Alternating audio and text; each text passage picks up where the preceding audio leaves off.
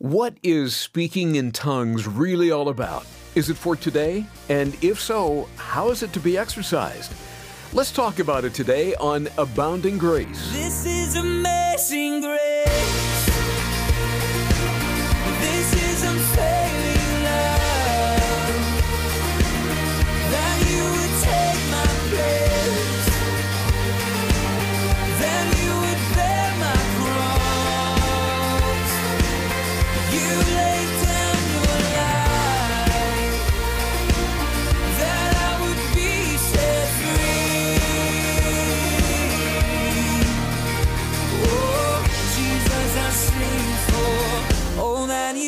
For me. Tongues and the interpretation of tongues. There's quite a bit of confusion and controversy surrounding these two manifestations of the Spirit. And we hope to clear some of that up today on Abounding Grace as Pastor Ed Taylor returns to his series on the Holy Spirit. If you've been in the church for quite some time, you're probably familiar with some of the controversy. In one camp, you have those that claim these sign gifts have ceased. And then there are others who would tell you you're really not saved or spiritual if you don't speak in tongues. Pastor Ed believes both of these extremes are to be avoided and now helps us arrive at a biblical understanding.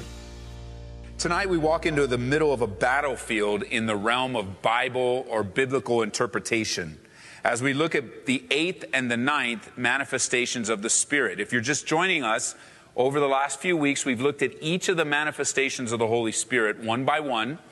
And before that, we had four introductory Bible studies on the person and the work of the Holy Spirit in the believer's life. Something you and I really need to understand. And combined with our studies in Romans chapter 12 on the gifts of the Spirit, I believe that there is a full understanding and picture of the Spirit's work in our lives. And you can pick it up in various places throughout the scriptures, but you and I are not able to fulfill God's will in our lives without the Holy Spirit.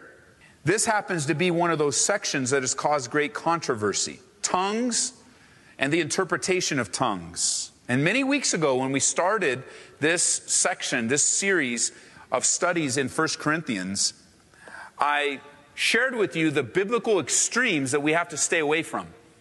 And there are biblical extremes when it comes to spiritual gifts or spiritual things, especially as it relates to the sign gifts or the sign manifestations tongues, interpretation tongues, and prophecy. And the two extremes that we want to avoid, if you want to write them down, you want to jot them down, number one is the extreme of cessation. It's a very popular view towards spiritual gifts. It's very selective, though.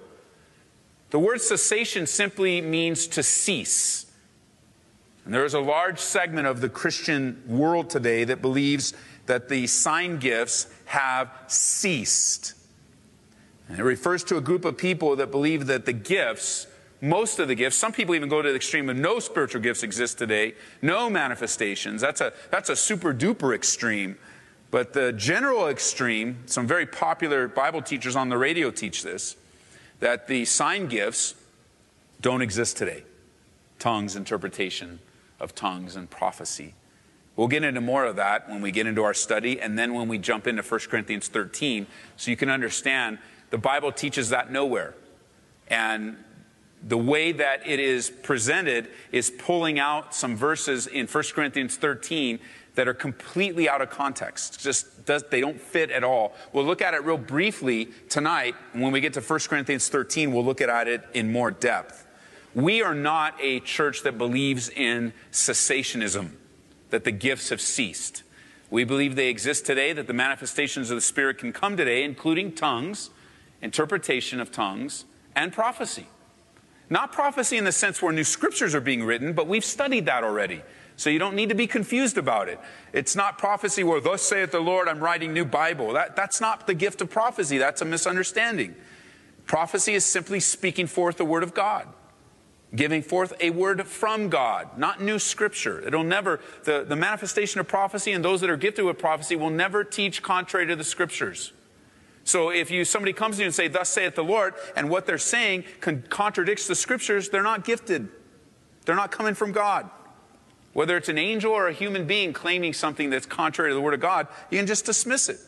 And so, full understanding is very, very important. We're not a cessation church. We don't believe in cessationism. Number two, the other extreme when it comes to these manifestations of the Spirit and the gifts is what I would call hyper expression, or if you want to extend it, hyper expressionism, where there are those that believe that you're really not a real spiritual person. Some even go to the extreme that you are not saved if you don't speak in tongues, if you don't have the gift of interpretation of tongues. Primarily, it's tongues usually. That you're not saved if you don't have the gift of tongues, or it's not a real spiritual. There will be people, and we have had them come through and sit through a Bible study such as this, where the Word of God is going through. People are getting saved. There's edification. There's all sorts of neat things. There'll be people that come through, and I'll get an email going, you know, I just don't think the Spirit was there. I'm like, man, you know, the people are getting saved and lives are being changed and, and people are growing up, decisions were made, uh, repentance to, oh, it, it, I don't, it, why don't you think? Well, because there was no speaking in tongues.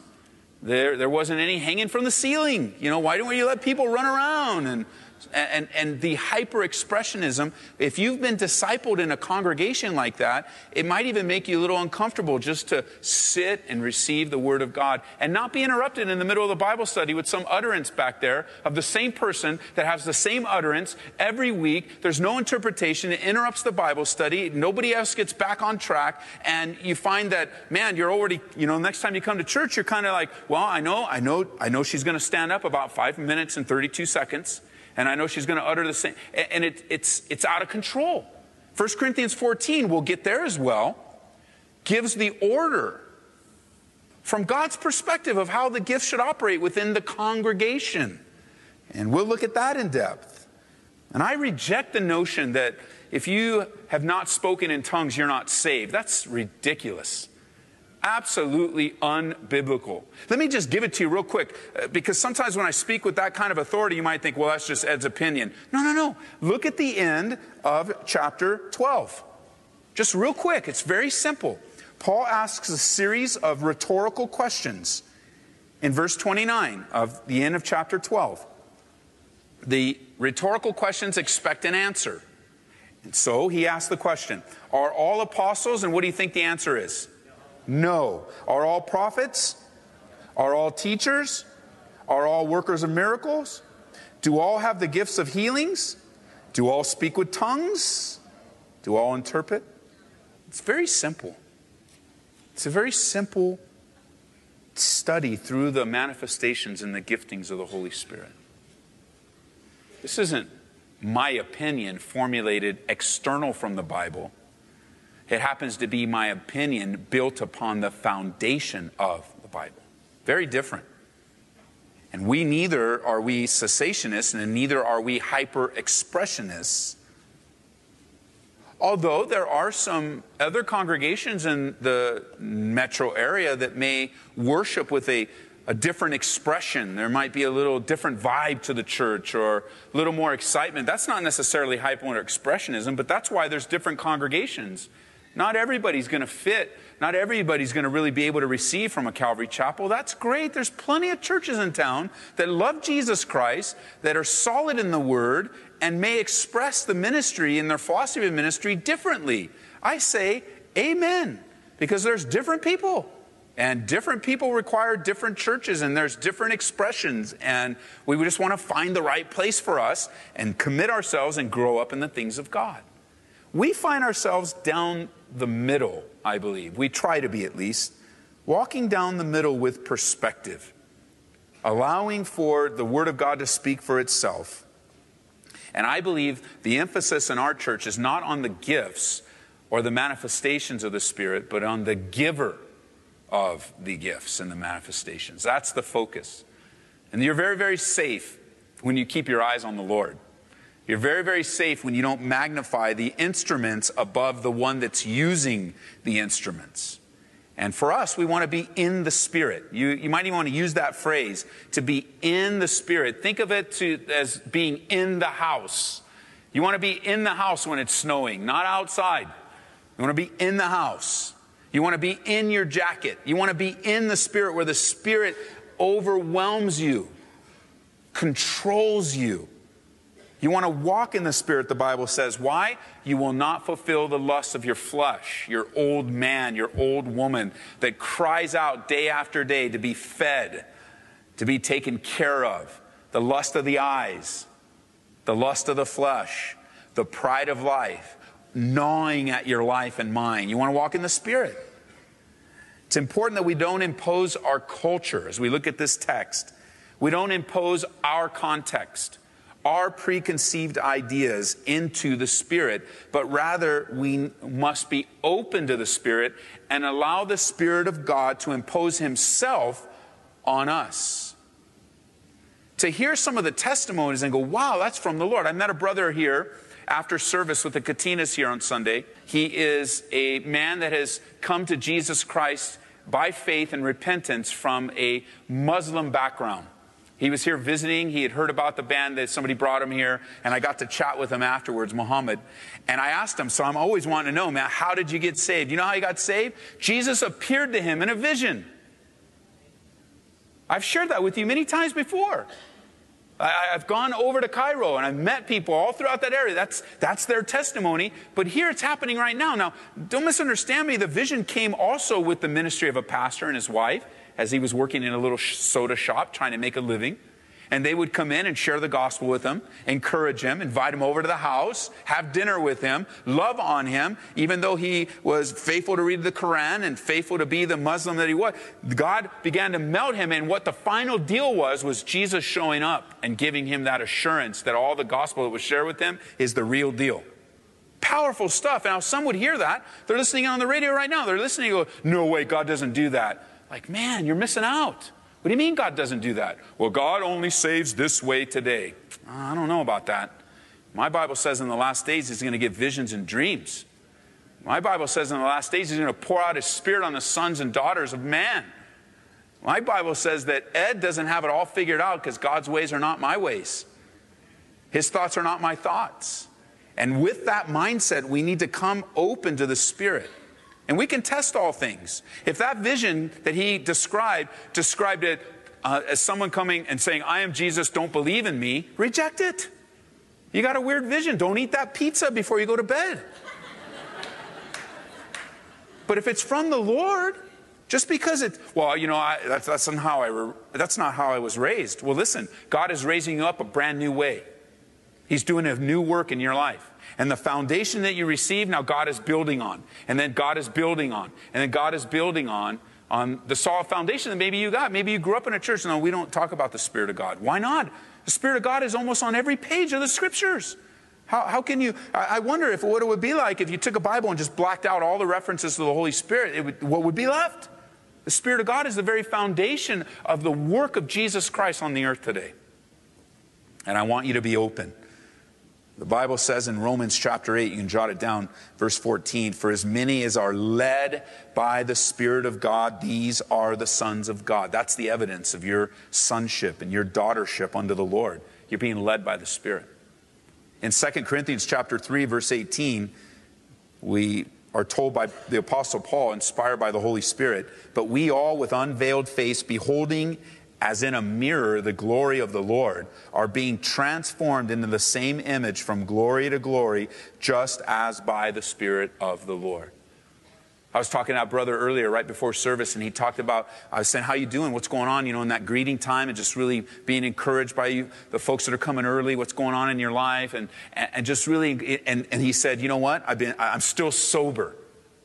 Isn't that great? I'm still sober. That's like the mountaintop for him. I'm still sober. Well, listen, I've been sober for almost 20 years. That's how faithful God is. And I could say it back then when I was just saved, and now 20 plus years later, here I am. And guess what? I'm still sober.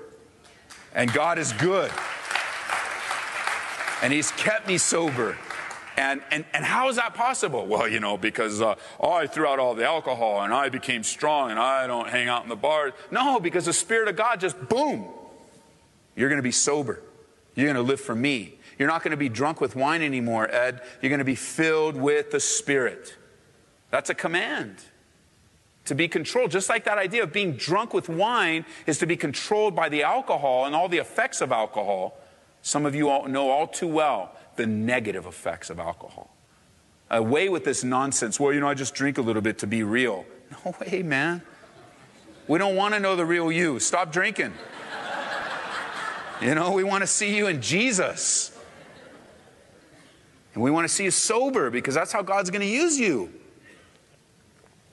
You want to be controlled by the Spirit, like you have seen some of you in your past, controlled by drunkenness, where now the Spirit of God wants to control you.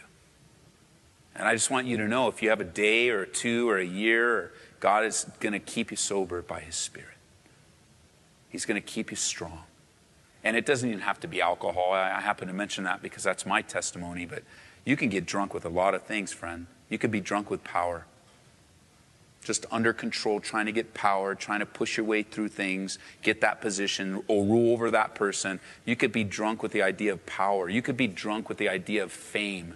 You could be drunk in money, man. Just you're after the buck and you're just always talking about it, always stressing about it. Oh, and it, it's not like you, you, you know, it's not like you're going to get any more of it. You're just always drunk with. You just want more, want more, want more. You could be drunk with a lot of things, and the Bible says, don't be drunk with wine or anything else for that matter, which is dissipation or emptiness, but be filled with the Holy Spirit.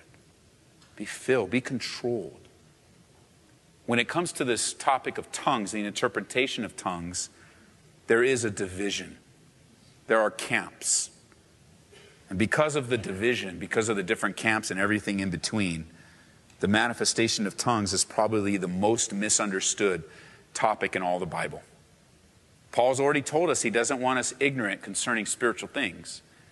But tongues is probably the most misunderstood. You mention it and it scares people. You might even be scared because it just weirds people out the abuse and the misuse of tongues.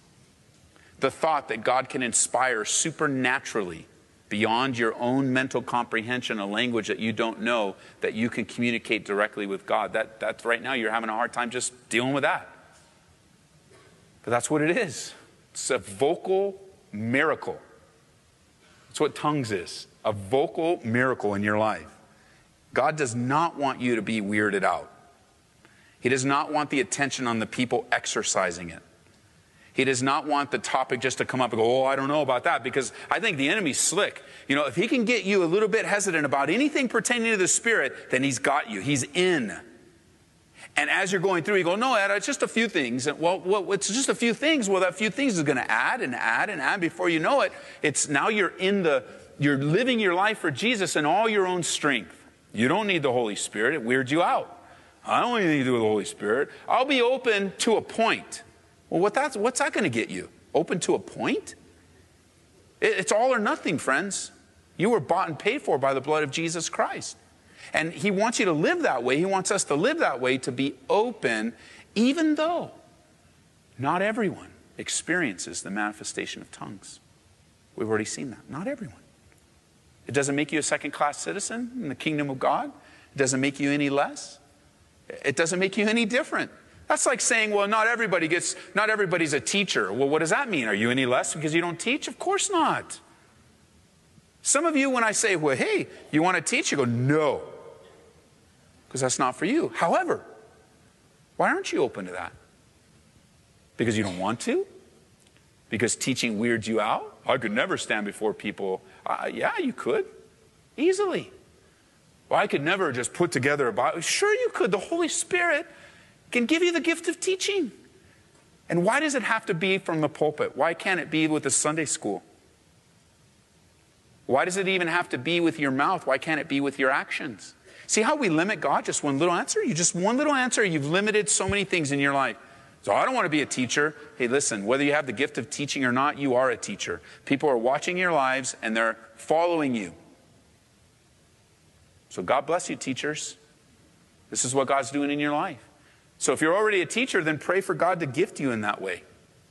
Well, God, if I'm going to be teaching people, hook me up. I want to teach them the right way. I want to live the right way. I want to have the right words. I want to formulate the right sayings. I want to be available. We want to be open. It's just sad that this has caused so much division. It doesn't need to. And hopefully tonight the Lord will help clear it up for you and then encourage you to pray, to allow the Holy Spirit to manifest Himself in, your, way, in this way, to bring about this manifestation of tongues in your life. Now, for the definition. The manifestation of different tongues here mentioned in verse 10 of 1 Corinthians chapter 12, to another the working of miracles, to another prophecy, to another discerning of spirits, to another kinds of tongues. Notice the word different is in italics. It's just kinds of tongues, and to another the interpretation of tongues. The manifest, this manifestation of different tongues is a vocal miracle. It is a miracle of speech that was predicted to come to the church by Jesus himself. Turn over to Mark's Gospel real quick, chapter 16. Mark chapter 16. Jot this one down if you're not turning there with me because you want to see it. Mark 16, Matthew Mark, it's to the left, verse 17. A miracle of speech that Jesus himself predicted. Pick up with me in verse 14 of Mark 16. Afterward, he appeared to the eleven as they sat at the table, and he rebuked their unbelief and their hardness of heart. Isn't it interesting? Unbelief, hardness of heart surrounding spiritual things. Interesting. Because they did not believe those who had seen him after he had risen. And he said to them, Go into all the world, preach the gospel to every creature. He who believes and is baptized will be saved, but he who does not believe will be condemned. And these signs will follow those who believe. In my name they will cast out demons, they will speak with new tongues, and they will take up serpents. If they drink anything deadly, it will by no means hurt them. They will lay hands on the sick and they will recover. Now, there's a lot to go through here. When we study through Mark, which is up on the web, you can draw, you can download the Bible study MP3. We studied this. But God isn't saying there is a new church of handling snakes. As a matter of fact, I've got one. No, that's not it. That's not like now we're going to be the snake handling church and we're no, he, Paul did this in the book of Acts. This is exactly what happened. He wasn't looking, hey, I, I, remember Jesus, you know, I heard about Jesus saying that we're going to handle snakes. Where are the snakes? Where are the snakes? I want to try it out. No. He put his hand in the, into the area of the fire and boom, a snake attached itself and he didn't die. It was a miracle. It's not permission to have a snake handling church and put your video up on YouTube and uh, these guys, they just keep going and going. I just read recently, I didn't have the article with me, but I read recently a guy that was doing it for many years finally got bit and died. Now, what do you do about that? It's done, man. I, you can't preach the gospel anymore. You look back all the time up until that point. Come on, brother. Come on, brother. Brother Snake Man. Come on, come on, come on. And boom, boom. Huh? You know, who's next? That's not what Mark is teaching. He's, Jesus saying these things you can look for, and one of the things you can look for are new tongues, different tongues. That's what he's saying. Jesus predicted a vocal miracle would occur among his disciples. Speaking in tongues is then a spiritual language that is used to express praise, worship, thanks, and intercession to God. Well, there you have a brief definition of tongues. And obviously, much more could be said about it. So we'll save that for next time since we're just about out of time for this edition of Abounding Grace with Ed Taylor. Are you interested in a CD copy of this message? We can send that your way for $2 if you'll call toll free at 877 30 GRACE. Again, that's 877 304 7223. For instant access, look for the studies online at calvaryaurora.org. Another way to listen to Ed's teachings is through the Calvary Aurora and Grace FM Colorado apps. Search for Calvary Aurora. We've picked out a wonderful book by Gene Edwards this month that we think you'll benefit from. It's A Tale of Three Kings, a study in brokenness. It features the stories of David, Saul, and Absalom. If you've ever experienced pain, loss, or heartache at the hands of others, this is a must read. The Lord can certainly use it to bring comfort and healing into your life, too.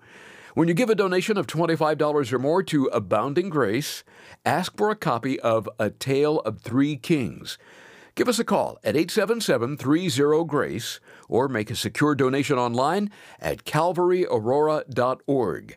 Those that prefer to write, here's our mailing address Abounding Grace, Post Office Box 460598, Aurora, Colorado 80046. Glad you've taken time out to study the Word with us.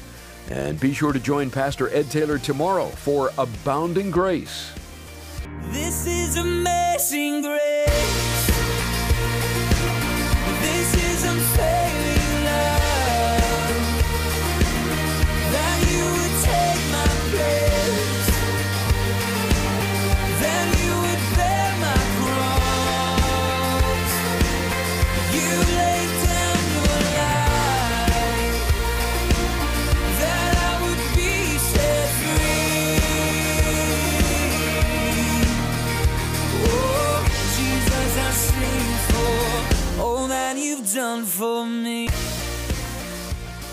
Abounding Grace is brought to you by Calvary Chapel, Aurora, Colorado.